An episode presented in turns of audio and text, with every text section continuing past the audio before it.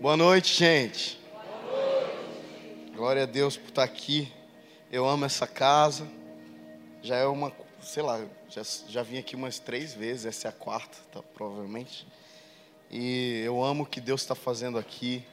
O que Deus está fazendo em vocês está ecoando no Brasil. Vocês sabiam disso? As canções que têm saído daqui têm tocado o Brasil inteiro. Então é importante a gente valorizar o que Deus tem feito aqui, nessa casa. Ei, molhei minha Bíblia. Espera aí, gente. Você sabe que hoje, hoje foi um dia atípico, né? Extraviaram minha mala. Eu tava, eu, desculpa por essa camiseta tão chamativa assim. Não costumo usar estampa assim. Até porque atrapalha o pessoal do vídeo para monetizar depois, né? se tiver vídeo. Mas é porque extraviaram minha mala, mas eu acho que acharam já. Chegou aqui. Aí eu fui amarrar o meu sapato hoje. Estou em casa, não estou? Posso falar? Minha calça rasgou. Aí eu precisei correr no shopping para comprar uma calça porque minha mala extraviou. Então, mas estou vivo, estou bem aqui, estou feliz. Estou apaixonado por Jesus. Eu amo quando Jesus vem assim, a gente não precisa nem cantar muito. É ou não é? A gente não precisa nem cantar muitas músicas. A gente só fica cantando aquilo que o nosso coração está sentindo. Mas pronto, achei a, a chave aqui, ó, olha só. Mais importante do que cantar olhando para o telão é cantar olhando para Jesus. Mais importante do que ficar prestando atenção no telão e e sendo um reprodutor é, é ser um produtor de adoração. Mais importante do que ficar esperando o ministro te, te dizer o que você deve fazer, é você reagir. Reagir mesmo. Porque eu tenho aprendido que adoração não é uma ação simplesmente, mas é uma reação. Reação. Por que uma reação, Tom?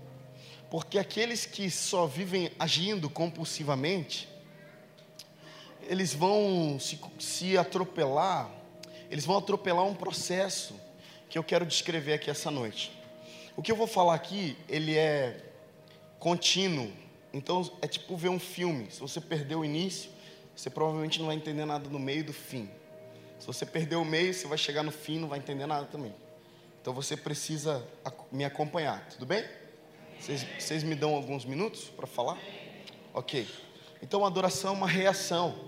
Por que é uma reação? Porque a palavra de Deus fala que os serafins, eles estão um de, um de frente para o outro. Mas antes eu imagino que eles olham para a glória do Senhor. Imagina, eles estão um de frente para o outro. O trono do Senhor está ali. Eles olham para o Senhor e se maravilham. A palavra de Deus fala que eles que eles têm seis asas. Com duas eles cobrem, essas, essas duas asas cobrem o rosto, com duas cobrem os pés, e com duas eles voam constantemente. Eles não estão parados no mesmo lugar sempre, eles estão sempre se movimentando. Sempre se movimentando. Isso fala de mãos levantadas, de mãos erguidas, de mãos balançando. Mas isso é uma outra, uma outra vez que eu vier aqui eu falo disso. Mas eles estão olhando para o Senhor e para a sua glória. Eles se maravilham, porque imagina o que, que é olhar para Deus glorificado. Eu nem consigo imaginar. Mas eles, eles olham para Deus glorificado, para Jesus glorificado, aquele que está sentado à direita do Pai. E eles voltam a olhar uns para os outros, e eles dizem: Santo, Santo, Santo é o Senhor dos Exércitos. E depois de olharem para Deus, olharem uns para os outros, ele olha, eles olham para cá. E eles declaram o que nós precisamos declarar também. Toda a terra está cheia da sua glória.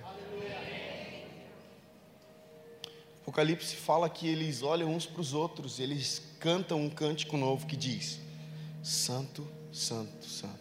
Mas vem cá, esse cântico é novo desde quando? Porque a pergunta que não quer calar é desde quando eles estão cantando isso? Você consegue contar os dias que eles estão cantando isso? A gente fica cantando seis meses a mesma música e enjoa, a gente vai precisar trocar. Eles estão cantando eternamente uma única canção que diz: Santo, Santo, Santo. Só que a palavra de Deus diz que eles cantam um cântico novo que diz: Santo, Santo, Santo. Tem algo de novo aí? Sim. Sabe o que, que é novo? O ato de se maravilhar toda vez que olha para o Senhor.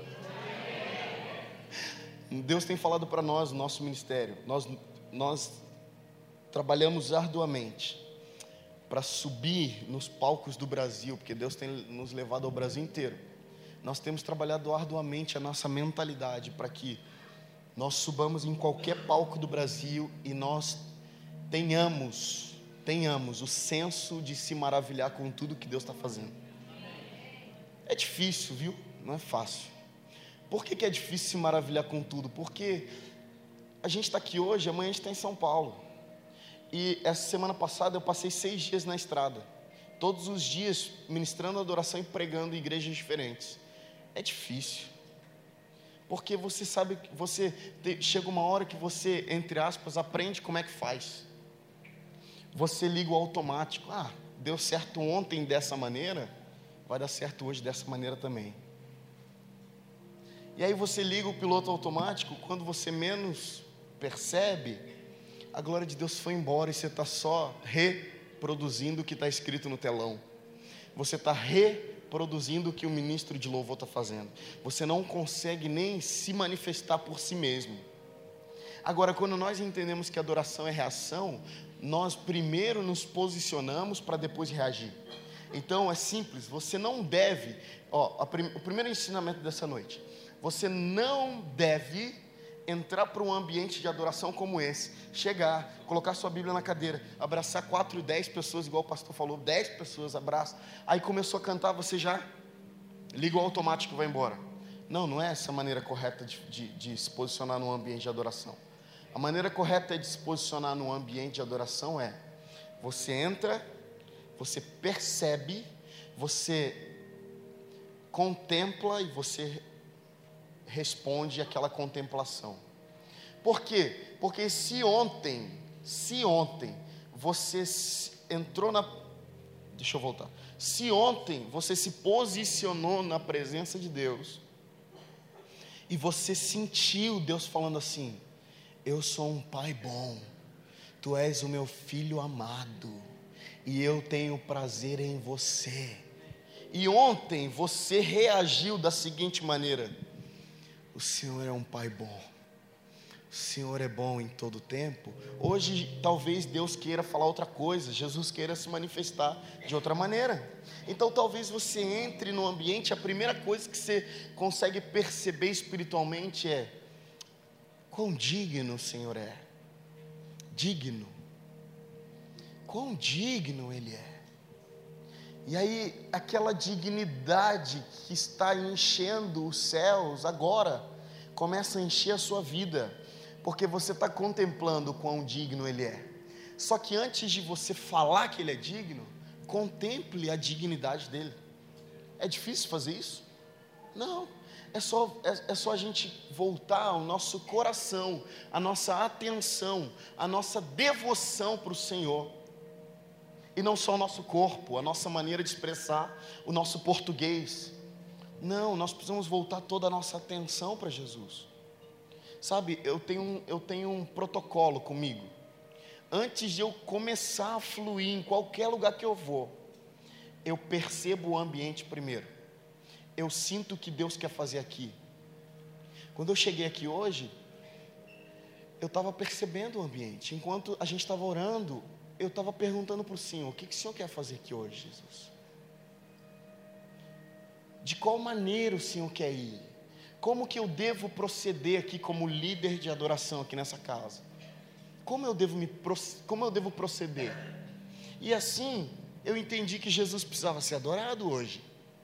Muitas vezes eu vou perceber que nós precisamos ir por uma construção e aí, por exemplo, muitas vezes eu vou perceber que eu preciso convidar o Espírito Santo para vir no lugar. E aí, por quê? Porque o Espírito Santo é como se fosse o braço de Deus aqui na terra, aquele que efetua. Então, se existem muitas pessoas, muitos lugares que eu vou, que o ambiente está hostil, eu falo: Espírito Santo, vem aqui. Por favor, toque essas pessoas. E o Espírito Santo vem com duas propriedades. Se você está anotando, anote. O Espírito Santo vem com duas propriedades. O Espírito Santo vem com fogo e com a glória. Não o fogo que nós estamos acostumados, os neopentecostais estão acostumados. Porque o fogo que nós estamos acostumados é apenas uma sensação. O que nós chamamos de fogo do Espírito Santo é apenas uma sensação é um tremelique, é um choro, é se prostrar, é dançar. Mas eu aprendi uma coisa, que o fogo, ele limpa. O fogo, ele refina. Não é verdade? Não é isso que acontece com o ouro? O ouro não precisa passar pelo fogo para ser limpo e refinado? Da mesma maneira nós. Então eu convido o Espírito Santo para vir e eu percebo nitidamente, enquanto estamos cantando sobre o Espírito Santo, o Espírito Santo limpando a gente com o fogo dele. Limpando o ambiente com o fogo dele, limpando, limpando, limpando. As carinhas tristes agora estão começando a ficar felizes. As flores que estavam murchas agora, agora começam a aparecer lindamente. O Espírito Santo está limpando tocando, indo aonde nenhuma canção consegue ir, indo aonde nenhuma palavra consegue ir, indo aonde nenhuma unção humana consegue ir, unção do homem consegue ir. O Espírito Santo vai. Eu nem sei onde o Espírito Santo está indo agora, mas ele está indo. Na divisão do, do, da alma e do espírito aí dentro de você. Eu nem sei como ele está fazendo isso dentro de você, mas ele está fazendo. E a segunda propriedade do Espírito Santo, quando nós convidamos ele, ele vem com a glória. Paulo falou, falou em 2 Coríntios capítulo 3, versículo 18, e todos nós com o rosto descoberto contemplamos como por espelho a glória do Senhor e somos transformados de glória em glória. Então, quando o Espírito Santo ele vem, ele usa da glória para nos transformar. Eu não acredito numa glória que não transforma. Você está ouvindo aqui? Eu não acredito numa glória que, que não transforma. Então, o Espírito Santo é aquele que vem com fogo e é aquele que vem com a glória. Ele vem limpar e ele vem transformar. Então, muitos lugares que eu vou, eu começo convidando o Espírito Santo, e o Espírito Santo começa a encher a casa com a glória dele, e essa glória vai transformando, e esse fogo vai refinando, e pronto. O objetivo do Espírito Santo é glorificar Jesus, ou seja, ele está preparando um caminho, ele está preparando um ambiente para que Jesus seja adorado. Só que hoje eu percebi diferente. Eu cheguei aqui, é como se Jesus estivesse falando: hoje deixa comigo. Hoje você pode deixar comigo, Jesus, Cristo, Filho de Deus, Emanuel. Hoje você pode deixar comigo. E a gente começou a adorar Jesus, Jesus, só Jesus. Só Jesus. A gente só falou de Jesus. Não há outro como nosso Deus. Os céus dos céus não podem lhe conter. E ele diz ao mar: se acalme, e o mar se acalmará. Quem fez isso? Jesus. Se acalma, mar. E os, e os discípulos: quem é esse? Que até os mares se acalmam ao ouvirem sua voz. Jesus aqui estamos outra vez. Edificamos um lugar para que tu possas habitar.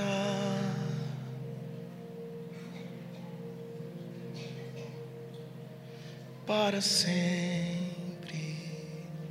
Jesus, Jesus, Jesus é a pedra angular. Jesus é a coluna. Ele espera que nós preparemos um lugar para que ele possa reinar. Então, eu só abri esse parênteses gigante, eu não sei para onde olhar. É bom que eu posso fazer assim, ó. Se eu percebo que tem um irmão dormindo ali, eu estou aqui de repente eu, pá, eu o cara acorda na hora. Então eu abri esse parênteses gigante para te explicar o seguinte: precisamos nos posicionar primeiro. Não sejamos, não sejamos imaturos na adoração. Não, sejamos maduros.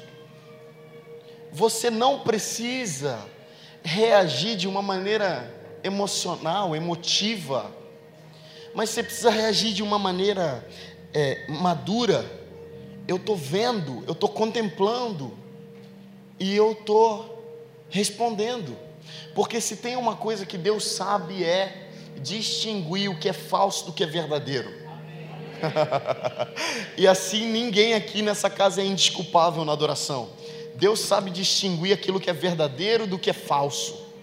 Deus sabe quando você está se posicionando de maneira verdadeira, mas Deus sabe quando é performance e somente está desligada. Deus sabe. Eu não quero julgar, nem condenar, nem apontar, mas eu quero que você recicle a sua mente, mude a sua mente, entenda a sua mente de que uma adoração não é uma preparação para a palavra. Se você cresceu aprendendo isso na, na, na igreja que você era, é mentira. Adoração não é aquele momento que, que prepara para o momento mais importante que é a palavra. Não. Existem dois pilares importantes na igreja do Senhor palavra e adoração. E óbvio, quando eu falo adoração, eu estou falando de oração também. Enfim, agora eu quero, eu quero só ir para um, um outro ponto com vocês, com relação a entendimento, porque hoje eu quero falar exatamente sobre entendimento. O Brasil, ele tem dificuldade de adorar com a mente, porque nós somos almáticos, nós somos impulsivos, nós vamos, nós somos seres sensitivos, precisamos sentir. Se não sentimos é porque não aconteceu nada. Então, quer ver? Se esse pede aqui parar, parece que perdeu a graça, não está fluindo. O que está acontecendo? Não está fluindo? Não, não, é que o pé está baixo. Quer ver? Aumenta. Agora está fluindo.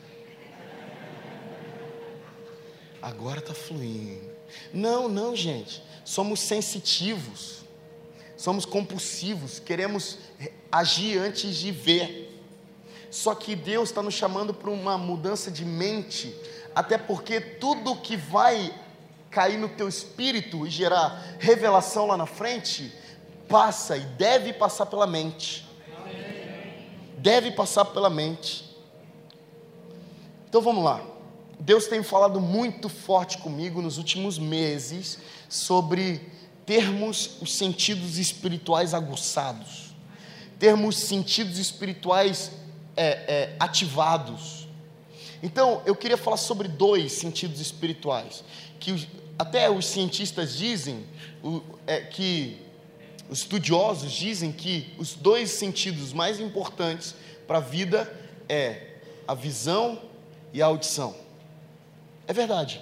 Se nós usarmos a visão, a visão ela, ela, ela nos leva até um lugar. Só que a falta dessa visão nos torna limitados. Se você não vê, você vai para dois caminhos, possivelmente ou você vai ficar parado no seu devido lugar, ou você vai precisar de ajuda de alguém para te levar, alguém que está vendo para te levar em direção ao destino que você quer ir. Então, se nós apagarmos todas as luzes aqui, você vai ficar assim, ó. Para onde eu vou? Para onde é a saída? Você estava de frente para lá, assim, ó, mas apagaram todas as luzes. Você, meu Deus, e agora? É só ir reto. Ou, se você de repente der um apagão, alguém vai te pegar, alguém que está vendo vai te pegar e te levar em direção ao seu destino. Então a visão, ela te ajuda a chegar no seu destino final. Alguém sem visão é alguém limitado. Alguém sem visão é alguém que não vai muito longe. Alguém sem visão é alguém que fica paralisado no seu, no seu devido lugar paralisado. É importante falar que eu não sei se eu passei por isso aqui da última vez que eu vim aqui. Talvez até falei disso aqui, porque Deus está falando muito forte comigo sobre isso. Talvez passei por visão, por audição, mas nós estamos indo por um outro caminho agora. Então, se ouviu eu falar isso da última vez, vamos lá, vai ter um final. Então, o, o, a visão, ela faz você ficar limitado, ou ela faz você paralisar. Só que a visão espiritual aberta vai gerar em você algo que todo cristão deve ter. Vocês estão aqui comigo? Amém. Todo cristão deve ter algo chamado discernimento. A visão espiritual vai aguçar o seu, o seu discernimento. Quer ver? Ezequiel capítulo 37, Deus leva Ezequiel em espírito para um vale. E parafraseando Ezequiel 37, é como se Deus tivesse tirado Ezequiel de onde ele estava no espírito e levado ele para um lugar. Quando Ezequiel chega lá, é como se Deus tivesse falado para ele assim: Ezequiel, o que você está vendo? O que você está vendo? Qual que é a visão no espírito que você está tendo? Aí Ezequiel se manifesta: Senhor, Deus, eu estou vendo um vale e esse vale está cheio de ossos. E Deus volta a dizer: Como esses ossos estão? O que você vê? E aí, Ezequiel discerne, discernimento. Ezequiel usa o discernimento para dizer: esses ossos estão sequíssimos. Todo cristão na adoração precisa ter discernimento. Porque se adoração é uma reação, vamos lá, você precisa discernir para ver e para reagir depois discernimento. E também a segunda coisa, todo cristão precisa ter ouvidos espirituais sensíveis, abertos. Porque, assim como a visão, a audição é muito importante. Porque, como eu disse, é, a audição espiritual gera em você, não é mais é, discernimento, é sensibilidade. Gente, tem muita gente que não se manifesta na hora da adoração Aí você vai falar, meu irmão, por que, que você não levanta essa mão na hora de adorar? Por que, que você não se manifesta aí no seu, no seu lugar? Por que, que você, não, você, não, você não dobra o seu joelho? Por que, que você não canta?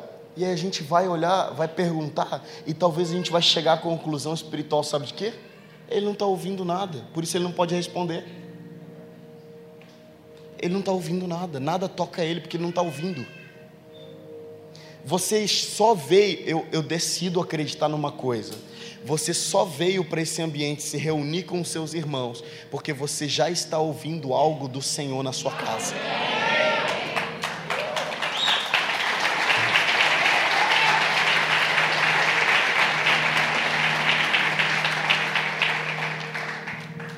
Você está ouvindo algo, seus ouvidos espirituais estão sensíveis. E aí você pode reproduzir, você pode produzir uma adoração a partir do que você está você tá ouvindo.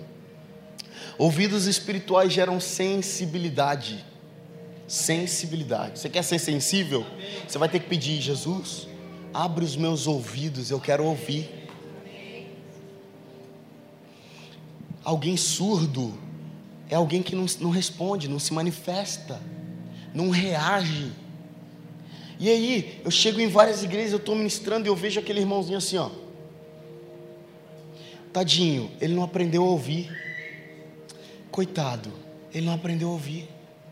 Porque se tivesse ouvindo o que veio do céu, meu amigo, estaria reproduzindo. Isso aqui, não é, isso aqui não é místico. Não, não, nós não estamos falando sobre uma adoração mística. Não, não, nós estamos, na verdade, cansados do misticismo que envolve adoração. Eu estou cansado disso. O que a gente acabou de fazer aqui não é nem um pouco místico, é sobrenatural. Misticismo é diferente de sobrenatural. Misticismo é crer no sobrenatural que Jesus não está. Num ambiente sobrenatural que Jesus não está sentado no trono. Agora, sobrenatural é quando Jesus está sentado no trono. Porque a sensação que eu tenho toda vez que a gente adora Jesus e eu sinto Jesus enchendo esse lugar com a sua presença é que todas as coisas são possíveis. A sensação que eu tenho é que tudo se torna possível, porque agora não é um homem liderando um momento, é Jesus mudando o ambiente. Então a sensação que eu tenho é que todas as coisas são possíveis. E engraçado que, interessante que a adoração é muito dinâmica. Porque a partir do momento em que nós clamamos Jesus vem, devemos crer que Ele vem. Ele vem mesmo. Quando nós oramos, venha a nós o teu reino, nós precisamos ter até um pouco de cuidado para orar isso, porque ele vai vir mesmo, hein? E vai mexer em coisas da tua vida que você não quer que mexa. E a palavra de Deus fala: venha a nós o teu reino e seja feita a tua. Jesus pode vir, mas não vem sozinho, vem com todo o seu reino. E não vem também só com o seu reino, mas junto com o seu reino traz a sua vontade. Então, se Jesus vem no sentido não de presença, porque ele já está presente em todos os lugares, mas no sentido de manifestação. Quando Jesus começa a se manifestar, você pode ter certeza, a vontade dele está sendo feita. E se a vontade dele é curar, alguns são curados. Se a vontade dele é, é libertar, alguns são libertos. Se a vontade dele é ressuscitar, meu amigo, não tem morte que vai segurar a pessoa.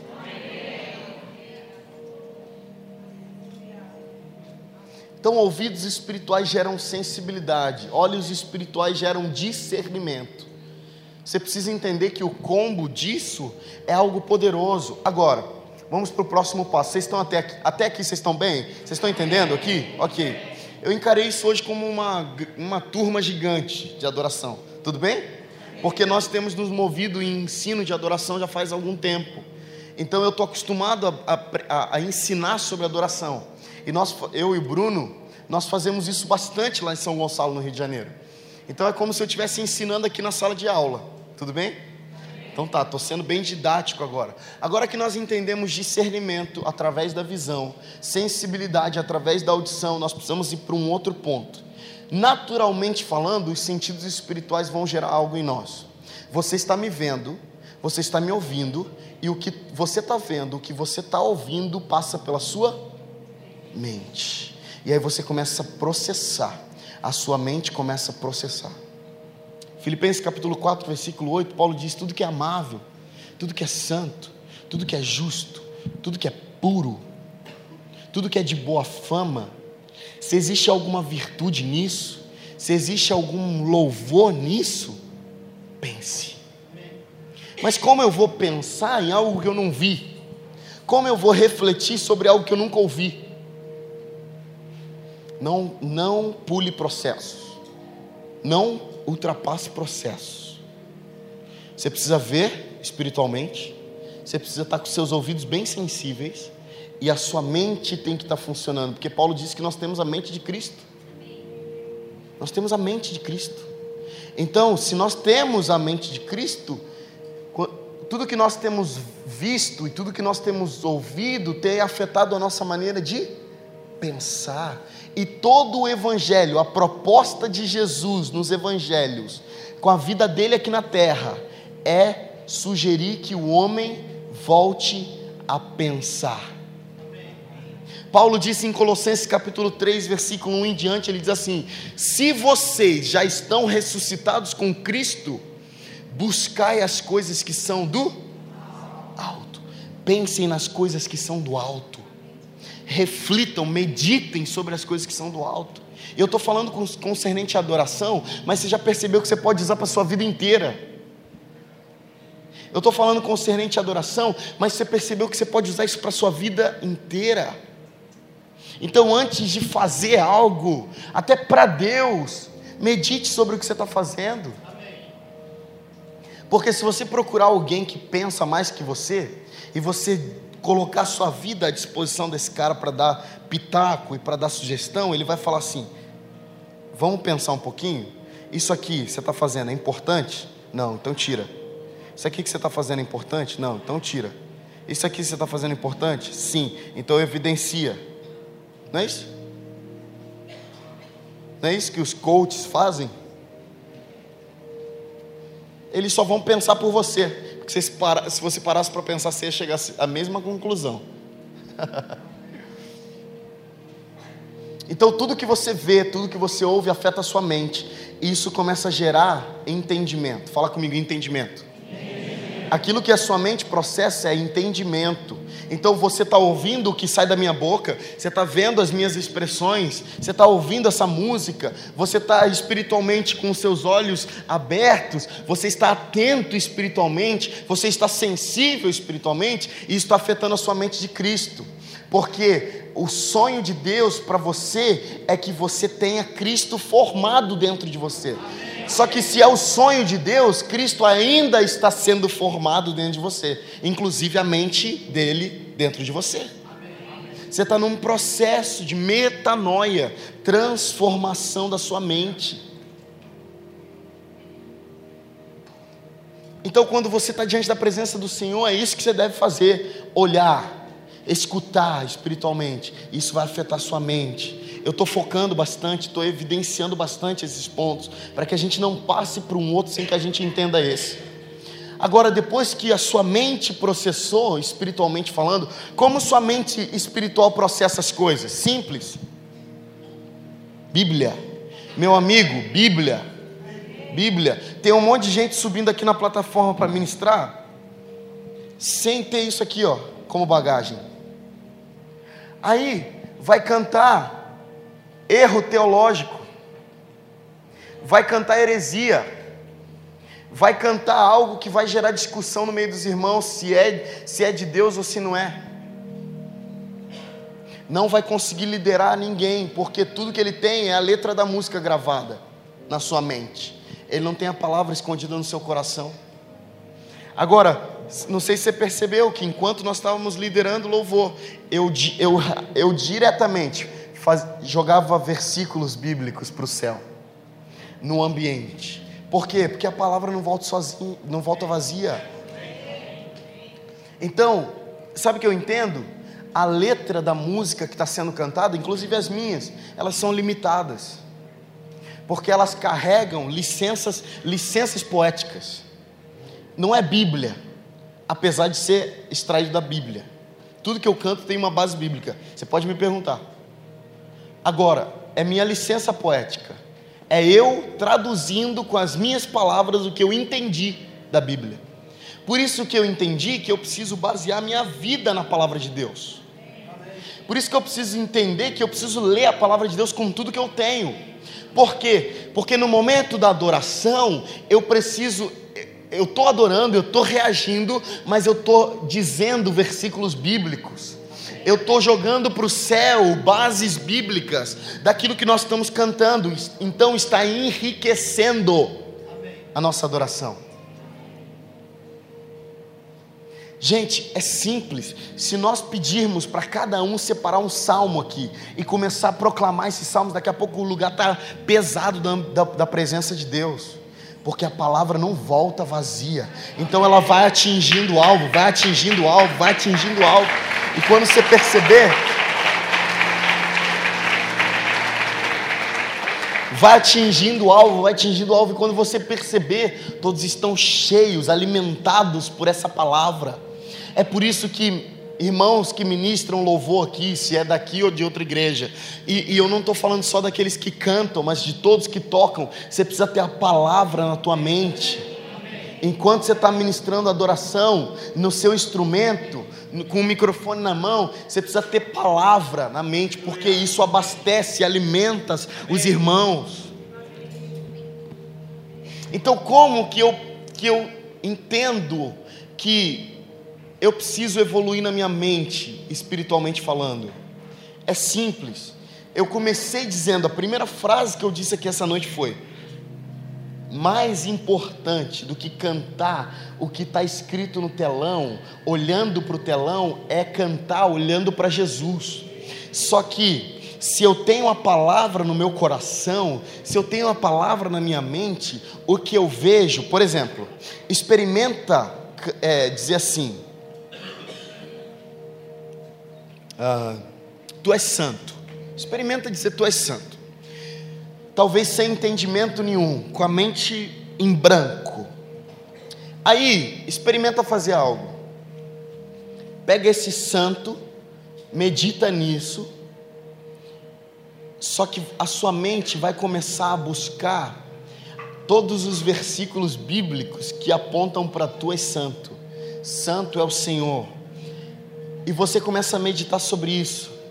Toda a terra está cheia da sua glória. Santo, santo, santo é o Senhor dos exércitos. Toda a terra está cheia da sua glória. Santo, santo, santo é o Senhor Deus Todo-Poderoso, aquele que era, que é e que há de vir. Por, pois porque tudo foi criado por causa da sua vontade, e por causa da sua vontade tudo veio a existir.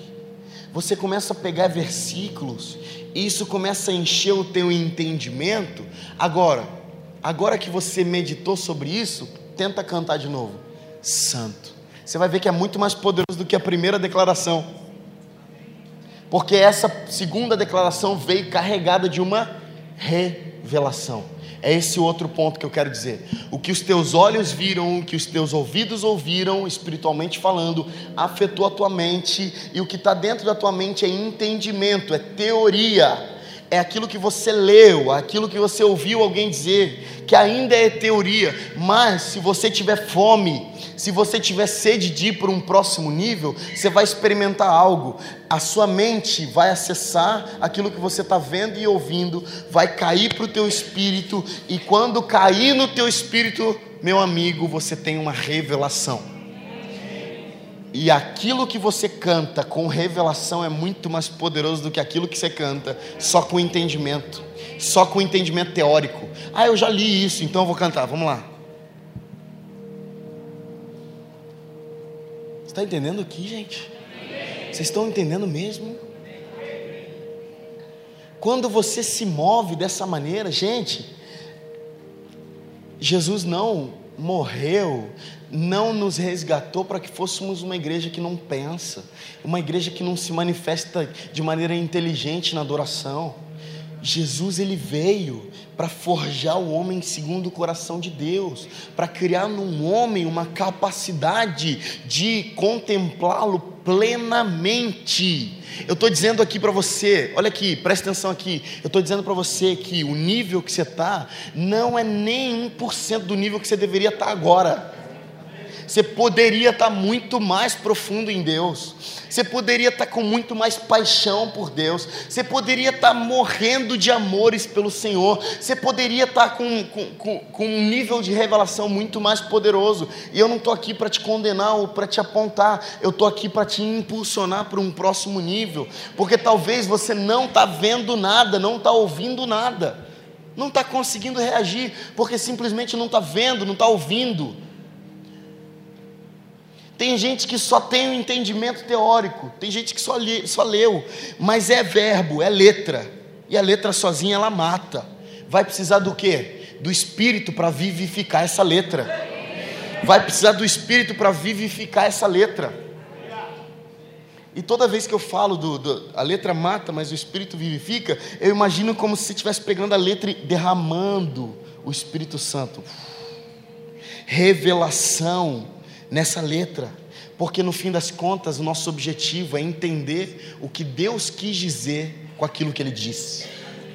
O que Deus quis dizer com aquilo que Ele disse, isso é revelação. Porque Deus fala, Deus falou muito na Bíblia, Deus, o Espírito Santo usou profetas para falarem, e nós todos temos acesso ao que eles falaram, mas só alguns têm acesso ao que Deus quis dizer com aquilo que Ele disse. Isso é revelação. Só que a revelação não cai assim de uma hora para outra sem entendimento. Revelação, revelação é tipo estudar para o Enem.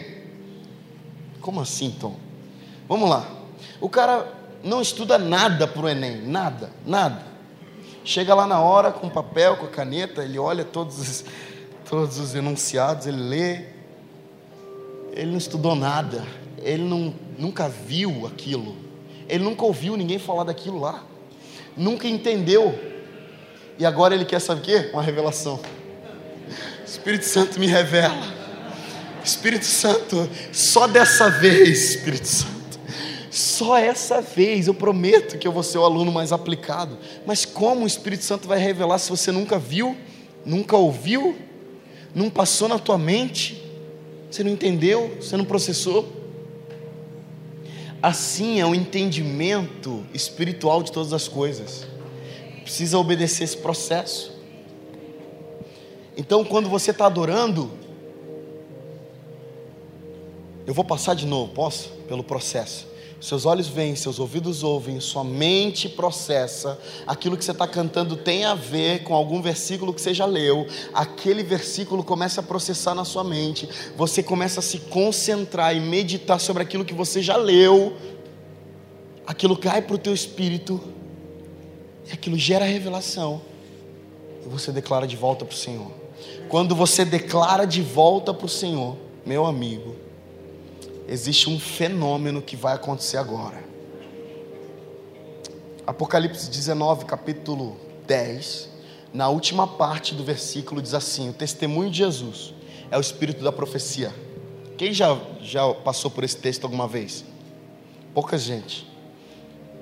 Eu confesso para vocês que eu fiquei anos em cima desse versículo, perguntando para o Espírito Santo: o que quer dizer isso? Testemunho de Jesus é o Espírito da profecia. Não estou entendendo muito bem. Me, me, explica, Espírito Santo. Eu não sei porque que ele não, não me explicou de cara, mas eu fiquei voltando nesse texto muitas vezes. Me explica, me explica, Espírito Santo. Me explica.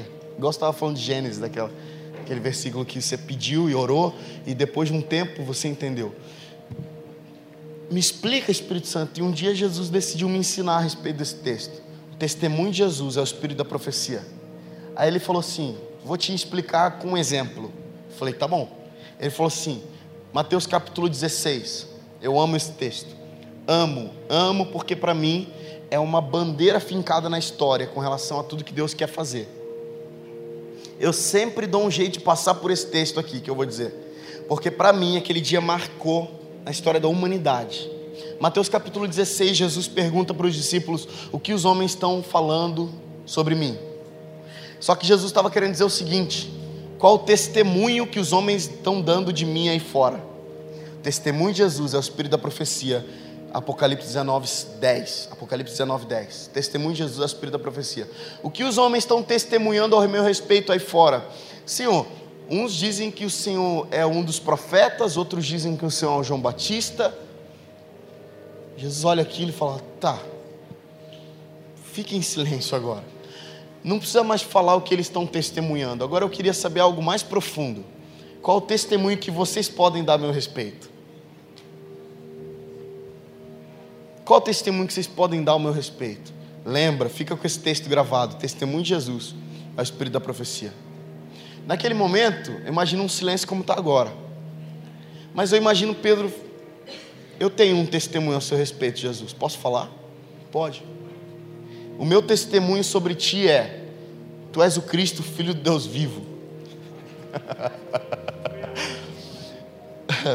tu, é, tu és o Cristo, Filho de Deus vivo. Uau! Imagino todo mundo olhando para Pedro assim. Você acertou uma, cara. Pelo menos uma você acertou, cara. E Jesus dizendo assim: Bem-aventurado és tu, Simão, Barjonas, porque não foi nem carne nem sangue que te revelou isso, mas foi meu Pai que está nos céus. Agora entenda isso aqui. Eu imagino que é, Apocalipse 19, 19, 10 se manifesta nesse momento. O testemunho de Pedro fez gerar o espírito da profecia. Cai na hora o espírito da profecia. Aquele momento eu imagino, eu imagino, porque eu queria estar muito lá. Eu tenho lido esse texto constantemente. Eu queria estar lá de verdade. Eu imagino aquele ambiente enchendo da glória de Deus. O espírito da profecia caindo. E agora Jesus profetiza. Jesus profetiza. Sabe o que ele diz? Bem-aventurado és tu, Simão Barjonas. Já começa a profetizar aí. Por quê? Bar Jonas quer dizer, bar quer dizer filho. Todo prefixo que você encontrar na Bíblia, bar é filho. Jonas é pomba. Pomba é o que, gente? É como se Jesus estivesse falando assim: Bem-aventurado és tu, Simão, gerado pelo Espírito Santo. Isso que você disse não veio de homens, não foi um logos, foi um rema. Logos é a palavra do homem, rema é a palavra de Deus. Não foi um logos, foi um rema isso. Aí Jesus começa a profetizar. Aí Jesus começa a apontar um destino, porque profecia nada mais é do que falar, proclamar aquilo que está na mente e aquilo que está no coração do Senhor. Isso é profecia. Quando você fala o que está na mente e no coração de Deus, você está profetizando. Então, dizer que Jesus é santo é profecia? É. Porque está no coração de Deus. Deus pensa isso. Deus sonha isso. o testemunho de Pedro levantado para os céus e tocado em Jesus é poderoso por quê? Porque eu costumo dizer o seguinte: se Pedro tivesse dito assim, ó, tu és Jesus, não causaria tanto efeito. Por que não causaria tanto efeito? Porque qualquer um pode se chamar Jesus, ora. Qualquer um, qualquer um pode se chamar Jesus. Tem algum Jesus aqui? Eu já fui numa igreja e falei, qualquer um pode chamar Jesus, a galera, ei, aqui ó, tem um Jesus. Jesus. Mas agora, uma pergunta, e tomara que não tenha aqui. Alguém tem coragem de, de colocar o nome de seu filho de Cristo? Imagina. Cristo, vem cá, está na hora de tomar banho para estudar. Eu não tenho coragem de chamar meu filho de Cristo. Eu não tenho mesmo. Por quê? Porque Jesus é um nome humano, Cristo é o nome do Deus, do ungido de Deus, o Messias prometido. Sabe o que, que Pedro estava querendo dizer com Cristo? Chamando Jesus de Cristo, ele estava querendo dizer o seguinte: os homens aí fora esperam outro Messias, mas eu já tenho você, você é o Messias prometido. Eu não estou esperando outro Messias, tu és o Messias prometido. E tem mais, ele diz: Filho do Deus vivo. Quando Pedro diz filho do Deus vivo, ele está se referindo a Deus. É, é como se Pedro estivesse falando assim: eu estou diante do próprio Deus. Eu não estou falando com um homem aqui, eu estou falando com o próprio Deus. É por isso que a, é por isso que a revelação de Pedro foi tão poderosa. E aí Jesus, ó, o espírito da profecia cai. Jesus começa a profetizar. Pedro, Tu és Pedro, e sobre essa pedra eu edificarei a minha igreja. Então, peraí, vamos lá. Um testemunho com duas frases de Pedro alcançou você e eu. Para pensar. O testemunho que Pedro levantou sobre Jesus, duas frases só. Ele não precisou, ele não precisou ajoelhar e falar: Jesus, tu és filho de Deus, tu és aquele, tu és isso, tu és aquilo. Não, ele só falou duas frases. Numa conversa casual, numa conversa informal, talvez, sentado numa pedra, talvez, comendo alguma coisa, talvez. Ele disse duas frases que afetaram você. Por que afetaram você? Porque a partir daquela declaração, Jesus disse: Tu és Pedro, e sobre essa pedra, que pedra? Essa declaração aqui, esse, esse sabe, esse altar, esse, esse memorial que você, que você estabeleceu aqui. Isso que está acontecendo agora, Pedro, é um memorial que você estabelece agora. A sua declaração afetou os céus e a terra. E sobre isso que você acabou de dizer, Pedro, eu edificarei a minha igreja. Eu edificarei. Opa, aleluia. Eu edifico. Jesus? Eu edificarei a igreja de Londrina. Eu edificarei a igreja do Brasil. Eu edificarei uma só igreja. Eu edificarei um povo que vai se levantar com uma só revelação, um só Senhor, um só batismo, uma só fé. E eles vão avançar em direção às portas do inferno a partir de uma declaração. Meu Deus do céu, você não está entendendo que você não vem para cá só cantar, você está entendendo que, que você vem para cá levantar testemunho de Jesus, para que o espírito da profecia caia e ele comece a apontar o destino para as próximas gerações. Então quer dizer o seguinte: os nossos filhos precisam do testemunho que nós estamos levantando aqui essa noite. Os meus dois filhos, Benjamin e João, eles precisam dos testemunhos que eu tenho levantado por aí. Eles precisam que eu cante santo com revelação. Eles precisam, você não está entendendo? Eles precisam que eu cante digno com revelação que Ele é digno. Sabe por quê? Porque o testemunho que eu levanto para os céus faz com que o espírito da profecia caia. Olha só, o que, que é profecia? Sabedoria de Deus liberada no ambiente. Profecia nada mais é do que sabedoria de Deus revelada. O que Deus sabe está sendo descoberto. Isso é profecia. Quando você chama alguém e fala, Deus mandou dizer isso, o que, que você está falando? O que, que você está fazendo? Você está descobrindo uma revelação. O que estava encoberto por gerações. Você está descobrindo agora. Então, quando você levanta a adoração para os céus, você precisa entender. Gente, vai dar vontade de, de achar que o culto de domingo que vem é igualzinho o desse que passou. Vai dar vontade de não ter paixão num culto de domingo, até porque todo domingo a gente está aqui. Eu estava falando num lugar esses dias, o pastor me interrompeu e disse assim: Mas para você é fácil, todo dia está numa igreja diferente.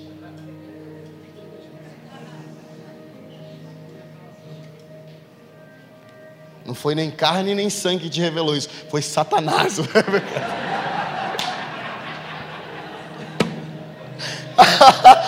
Pastor, você vai me dar uma dessas essas horas? Para você é fácil, Tom. Você está em, cada dia numa igreja. Me calei, mas a vontade era dizer, pastor, você não entendeu que a bondade do Senhor se renova todo dia? Você não entendeu que Deus não muda, mas Ele é novo todos os dias? Você não entendeu que se todo dia você procurá-lo, você vai achar uma nova faceta dele todos os dias? Isso vai fazer com que você fique apaixonado por ele cada dia mais todos os dias? Você não entendeu, pastor, que a transformação que Paulo disse aos Coríntios era de glória em glória? Vai dar vontade de achar que domingo passado foi um culto, esse domingo é outro. É tudo igual, a vida é linear. Vamos lá, a gente está aqui esperando Jesus voltar. Não, não foi essa igreja que Jesus sonhou. Jesus sonhou com uma igreja tão forte que, ele, que ela avança em direção às portas do inferno. As portas do inferno não estão vindo na direção da igreja, a igreja está indo na direção das portas do inferno. Rapidinho, só falar uma coisa, depois você aplaude. Rapidinho. Mas a gente acha que a gente avançar contra as portas do inferno é ir para o farol fazer peça teatral de 30 segundos. Também também. Mas olha o que Jesus estava fazendo. Ele ouviu a declaração de Pedro, um testemunho do Espírito, e ele disse: Sobre essa declaração eu avançarei a minha igreja. Eu vou avançar. Que declaração é essa? Eu sou o Cristo, Filho de Deus vivo. Então, todas as vezes que nós levantamos a nossa adoração, nós também estamos avançando. Também estamos avançando. Até porque, se a geração dos nossos tataravós parassem de clamar, o espírito da profecia não viria até aqui. Sabe por que eu estou aqui hoje? Eu tinha uma avó que clamava. Eu chegava na casa dela, ela estava de joelho orando por mim e pelos meus irmãos. Eu tinha uma avó que botava a gente sentado no sofá e orava forte, orava fervorosamente, dava medo de Deus. Dava medo de Deus enquanto ela orava mas hoje eu entendo, era um temor genuíno, absurdo, um zelo pela obra de Deus, um cuidado com a minha vida. O que ela estava fazendo? Empurrando a profecia para a próxima geração. Deixa eu te falar uma coisa. Bruno está aqui e sabe minha testemunha. Meus pais são muito melhores que eu. O Brasil me vê, mas eles não conseguem ver meus pais, mas eu queria que eles vissem meus pais. Minha mãe é uma mulher de oração, temente a Deus. Meus pais, eles são tementes a Deus num nível absurdo. Meus pais têm um casamento exemplar. Nunca nem vi nenhum resquício de rachadura no casamento deles. Meus pais vivem uma vida aos pés do Senhor, são implantadores de igreja, missionários, adoradores do Senhor. Meus pais são sinistros. E eu tô aqui. Muito, eu, óbvio, passei uma vida aos pés de Jesus. Mas eu não ouso dizer que fui eu que me trouxe até aqui. Foi os testemunhos que eles levantaram nas suas gerações, que apontaram para mim. Segunda-feira eu estava com o pastor Ademar, terça, ele vai estar tá aqui. Eu estava com ele. Eu não pude deixar. Falei, pastor, o senhor sabe que o preço que você pagou de adoração, de levantar um altar de adoração no Brasil, me alcançou e por isso eu estou podendo viajar para ministrar. Muito obrigado, pastor. É verdade. Agora, tamo, estamos aqui, a geração que mais sabe, a geração que mais tem acesso à sabedoria ao conhecimento, mas a geração menos interessada em avançar. Somos a geração menos comprometida com aquilo que não se pode ver. Estamos cada vez mais comprometidos com aquilo que se pode tocar, mas tudo aquilo que se pode tocar pode se quebrar. Tudo aquilo que pode, você pode segurar pode cair por terra, pode ser quebrado. Estamos comprometidos com as coisas que estão na terra. Quando Jesus, ele propõe nos evangelhos, na sua vida e nas bem-aventuranças, em cada parábola, que o ser humano volte a olhar para a eternidade. Porque Salomão disse em Eclesiastes capítulo, em Eclesiastes capítulo 3, verso 11, que o sem, Deus pôs no coração do homem um anseio pela eternidade. Deus pôs no teu coração um anseio por uma eternidade. Então você passa a vida correndo com as coisas passageiras, mas tudo que você queria era eternidade. É por isso que a palavra de Deus descreve Jesus como o desejado de todas as nações. Todas as nações as nações em que o islamismo prevalece, as nações em que, em que é, estão perseguindo os cristãos na Ásia, todas as nações desejam Jesus, mas elas precisam ver em alguém com anseio pela eternidade essa eternidade. Sabe, elas estão procurando Jesus em outros deuses, elas estão procurando Jesus nelas mesmas, mas quando elas encontrarem Jesus, a eternidade vai começar a ser um lugar em que a gente não para de querer ir. Porque, ah, não, vamos um dia morar com o Senhor no céu. Vamos um dia, um dia vamos para a eternidade. Meu irmão, toda vez que você ergue as suas mãos santas, levanta a sua voz, liberando testemunho de Jesus, a eternidade está aqui já. A eternidade permeia o ambiente. A saudade por um lugar que a gente nunca foi começa a bater forte. Você já teve essa saudade de, ah, eu estou aqui, Jesus, mas eu queria estar com o Senhor. Eu estou aqui correndo de um lado para o outro, mas eu queria estar com o Senhor, Jesus. É um desejo pela eternidade, gente.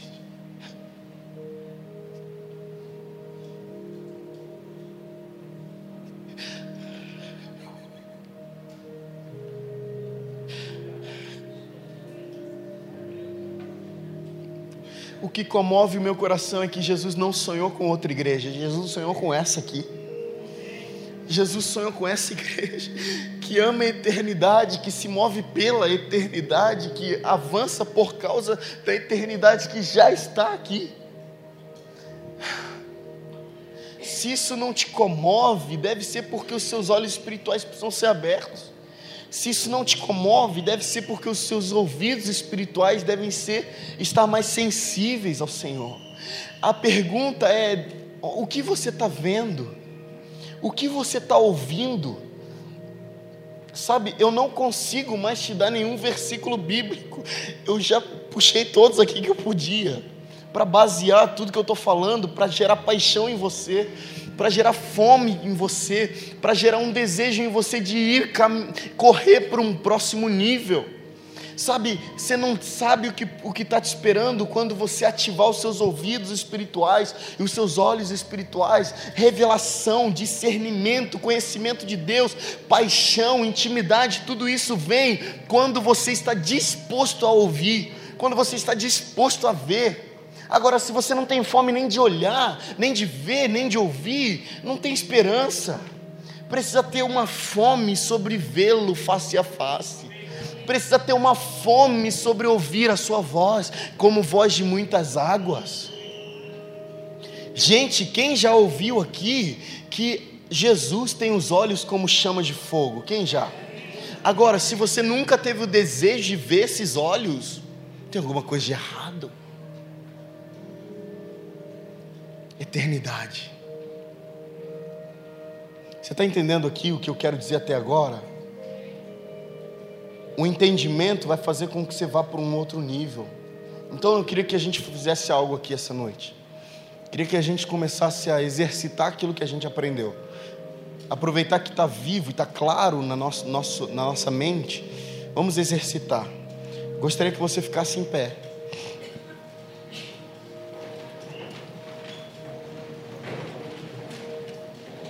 Mano, o máximo que você puder, tá?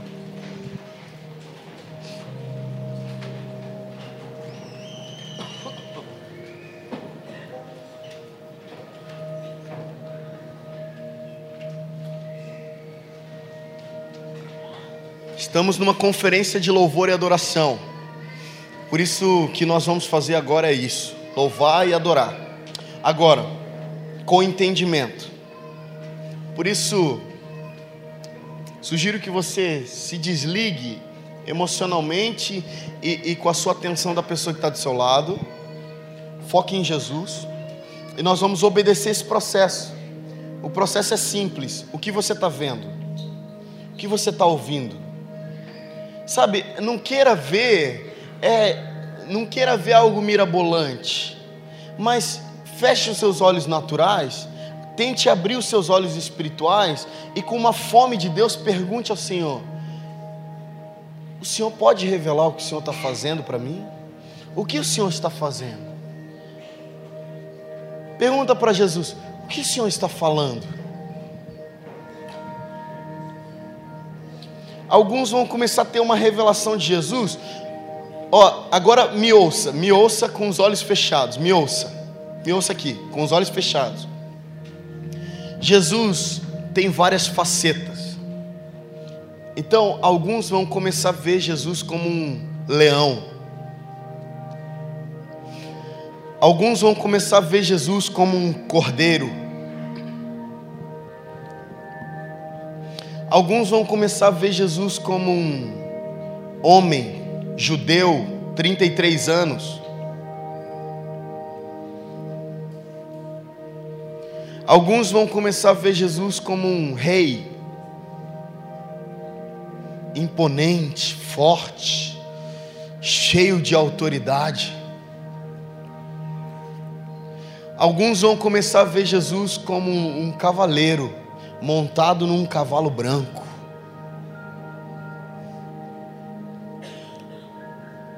Agora, não diga nada, só contemple esse Jesus. Deixe a sua mente processar. Pense e, e medite a respeito de quem Jesus é.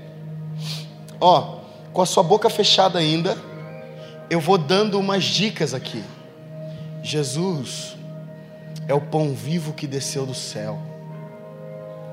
Jesus é o Emanuel, Deus no meio de nós. Jesus é o Cordeiro de Deus, aquele que tira o pecado do mundo. Jesus é o profeta. Jesus é Messias prometido. Jesus é o Rei de toda a terra. Jesus é onipotente, onipresente, onisciente, ou seja, pode todas as coisas, está em todos os lugares, sabe a respeito de tudo.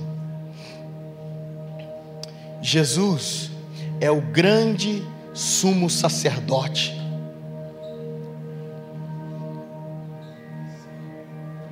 Jesus é aquele que era, que é e que vir, ou seja, ele não tem início nem fim.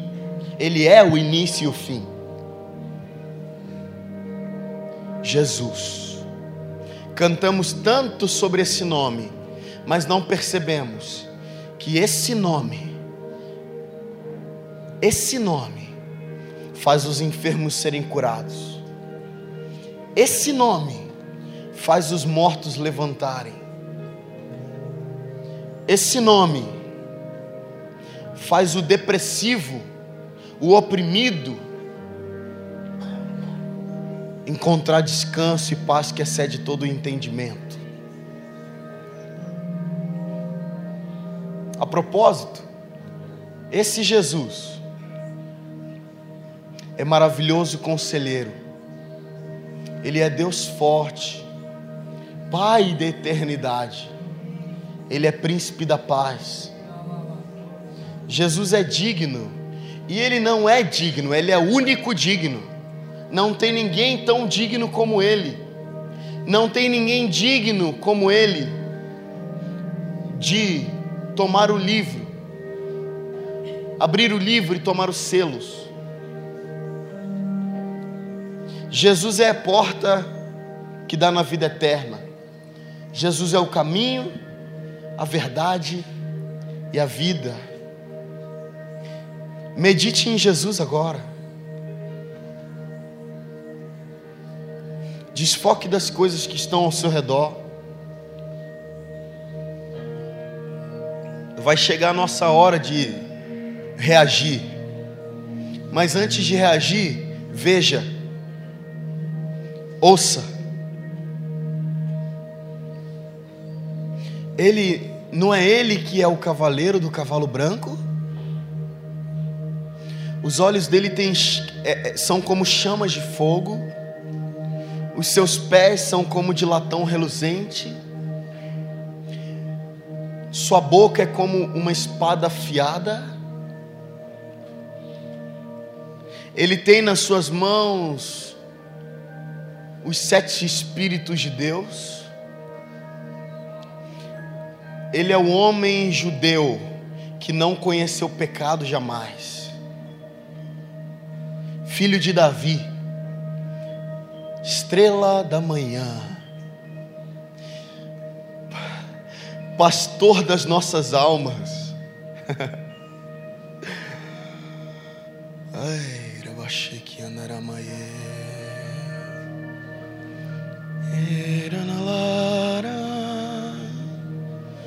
Suyana la maera lá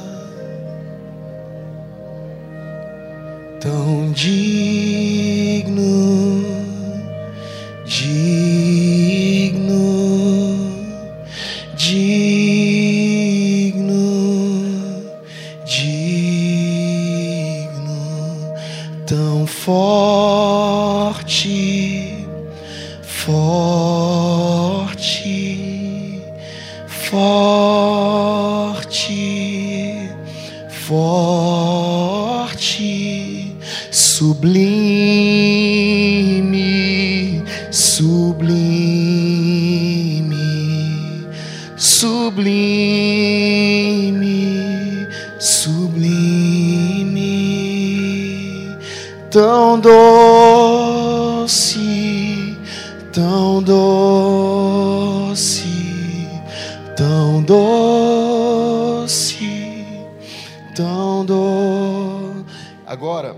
começar a nos manifestar. Chegou a hora em que nós vamos reagir ao que nós vimos. Ok? Vocês estão aqui?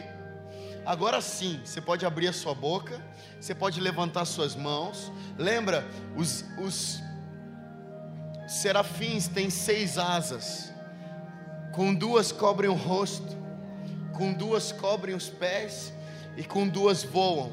Eles estão se movimentando diante do trono, assim ó.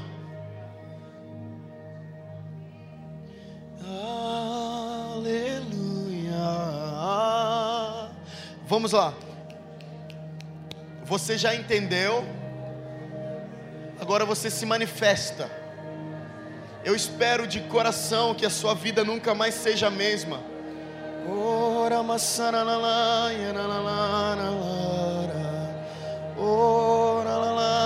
Homens, mulheres, crianças, adolescentes, jovens, todos olhando para Jesus agora. Ele foi morto, sim, é verdade, mas ele ressuscitou. Ele ressuscitou.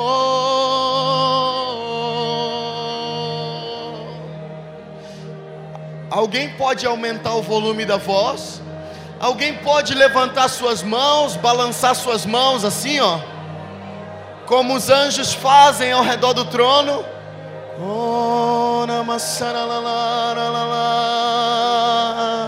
Alguém pode dizer que Ele é santo? Alguém pode dizer que Ele é digno? Alguém pode levantar testemunho? Jesus está dizendo novamente o que ele disse para os discípulos: O que vocês dizem que eu sou? Quem vocês dizem que eu sou? Quem vocês dizem que eu sou? Tão santo, tão santo, tão santo, tão santo. Uh. Cegos espirituais, voltem a ver. Cegos espirituais, voltem a ver surdos espirituais, voltem a ouvir.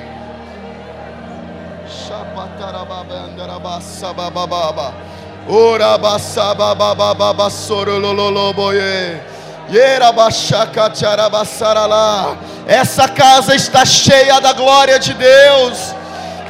Vamos lá, alguém. Chocotorobo sobiandarabassaranalaye.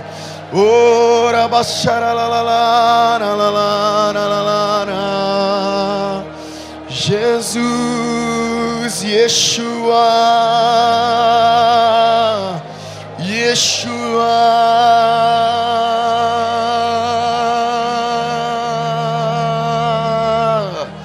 Só dizer o teu nome tudo treme só dizer o teu nome tudo treme. Oh,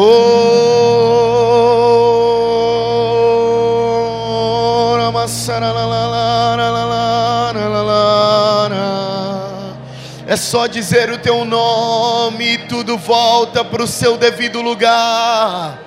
Oh, vamos, vamos, vamos. Não para. Aumenta o volume, aumenta o nível aumenta a paixão. Vamos lá, vamos lá, igreja do Senhor. Nós estamos avançando em direção às portas do inferno. Vamos lá, alguém.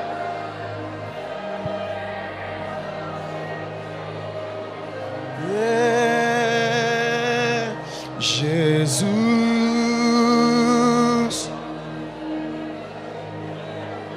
Sabe o que está acontecendo agora? Os seus olhos espirituais estão sendo abertos. La la la la la la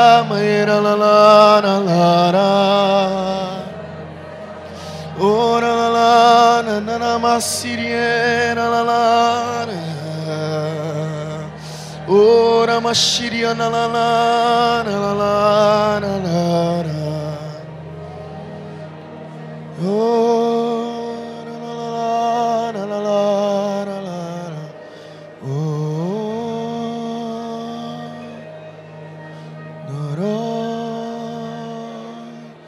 próprio Jesus profetiza.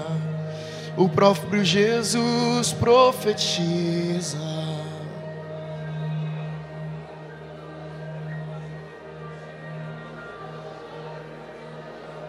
Quem não se dobrará, quem não adorará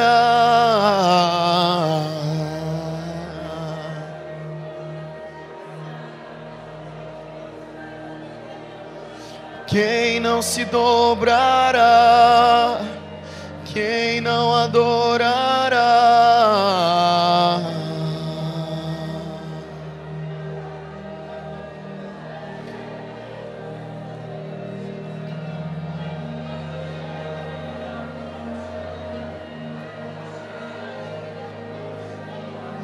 Eu sinto saudades de ti. Eu sinto saudades. Eu sinto saudades de ti, amado da minha alma. Ah.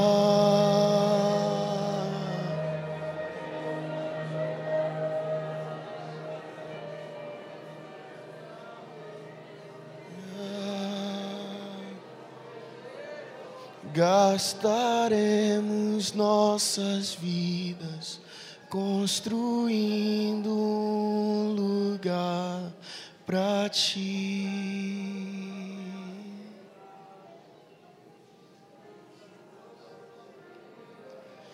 Gastaremos nossas vidas construindo um lugar para ti.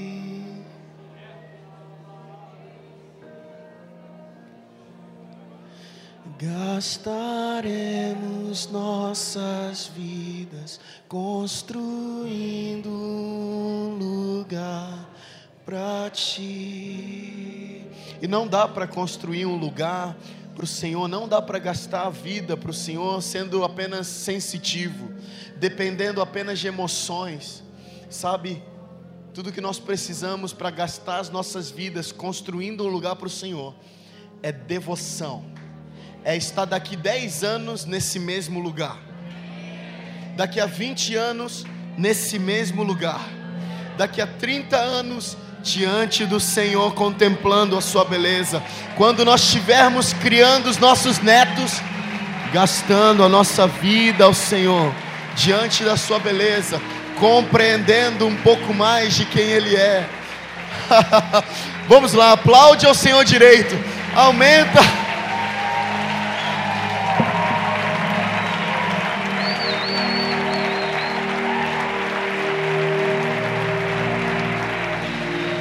Gastaremos nossas vidas construindo um lugar para ti.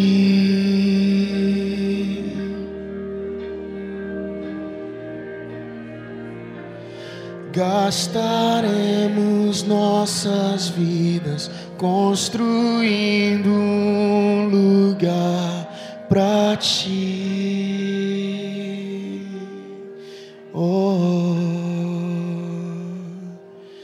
Gastaremos nossas vidas construindo um lugar para ti. Ouça isso, Jesus. Ouça isso. Gastaremos nossas vidas construindo um lugar para ti, Jesus. A última vez, por favor. Gastaremos nossas vidas construindo um lugar. Amém. Eu queria fazer uma coisa agora. Estende as suas mãos sobre o Paulinho aqui. Nós vamos orar por ele como representando a adoração dessa casa. Eu gostaria que nós orássemos para que o Senhor prolongasse, alongasse a nossa visão, alongasse a nossa capacidade de conhecê-lo enquanto cantamos sobre ele. Ok? Estende as suas mãos sobre o Paulinho como, como um, um símbolo dessa, da adoração dessa casa, como uma coluna da adoração dessa casa. Pai, eu oro por espírito de sabedoria e de revelação eu oro para que os olhos do nosso entendimento sejam iluminados. Eu oro para que o incenso nunca pare de subir. Eu oro que que a lâmpada esteja sempre acesa. Eu oro, eu oro pelos próximos dias. Eu oro pelos eu oro pelo ano de 2019. O ano de 2019 a Ina vai experimentar um mover de adoração como nunca antes. Eu oro, oh, eu oro por, por todos aqueles que estão dormindo, sejam acordados, levanta e resplandece, porque é chegada a luz do Senhor. e a glória do Senhor nasce sobre ti. Eu oro por aqueles que estão distantes, eu oro por aqueles que estão dispersos, eu oro por aqueles que estão cegos, eu oro por aqueles que estão surdos. Voltem a ouvir o Senhor, voltem a contemplar Sua beleza, voltem a vê-lo face a face eu declaro que o Senhor não vai mais visitar os cultos de vocês. Eu declaro que o Senhor vai achar esse lugar, um lugar confiável para que Ele possa habitar, um lugar confiável para que Ele possa habitar, um lugar confiável para que Ele possa habitar. Nós chamamos a realidade do reino de Deus aqui para essa casa e nós declaramos: os enfermos serão curados, sem nem sequer alguém pôr a mão, só por causa do testemunho de Jesus sendo levantado. Eu declaro em nome de Jesus: os perdidos encontrarão uma casa, os perdidos encontrarão uma casa. Eu declaro em nome de Jesus, a Ina avançando de glória em glória e de fé em fé. Não terão duas visões, não terão três visões, não terão quatro visões. É um povo marchando numa visão só, um povo cantando sobre um único Deus, no único batismo, no uni, numa única fé. Eu declaro nós avançando como igreja. Eu declaro homens, mulheres, crianças, adolescentes, jovens tendo uma revelação gradual sobre quem Jesus é e sobre o que Ele quer fazer em Londrina através de nós. Eu declaro: o ano de 2019 será um ano de mover de Deus, será um ano de sinais e maravilhas só por causa da adoração, da oração sendo levantada, em nome de Jesus. Amém. Se você crê, aplaudo o mais forte que você puder.